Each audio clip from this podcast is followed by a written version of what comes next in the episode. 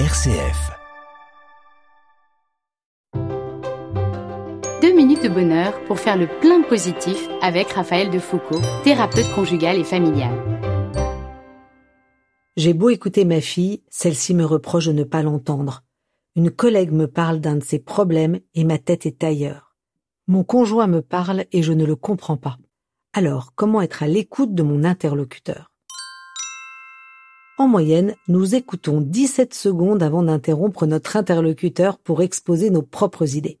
Et pourtant, nous avons deux oreilles et une seule bouche. Et si écouter, c'était d'abord se taire.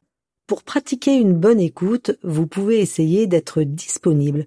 Si vous ne vous sentez pas disponible physiquement ou psychologiquement, décalez votre rencontre. J'ai bien entendu que tu voulais parler des vacances. Peut-on discuter demain à 10 heures? Écoutez, c'est aussi montrer que vous êtes bien là par votre posture et avec quelques petits mots comme oui, hum, je vois, j'entends. Écouter, c'est aussi avoir un accueil inconditionnel même si vous êtes bousculé. Rappelez-vous, écouter ne veut pas dire approuver. Savez-vous que l'écoute est pleine de vertus? Elle permet de rentrer en relation et de maintenir le lien. Ça m'intéresse de savoir ce que tu penses. L'écoute permet de donner les premiers soins émotionnels. Je comprends que tu sois frustré. Elle permet aussi de marquer la confiance. Je t'accepte comme tu es.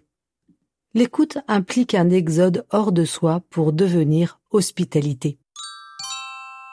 À vous de jouer, chers auditeurs. Deux minutes pour vous demander qui avez-vous envie d'écouter aujourd'hui?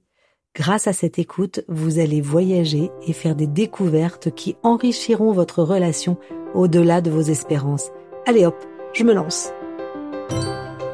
Deux minutes de bonheur est inspiré du podcast Bulle de bonheur et propulsé par 2minutesdebonheur.com.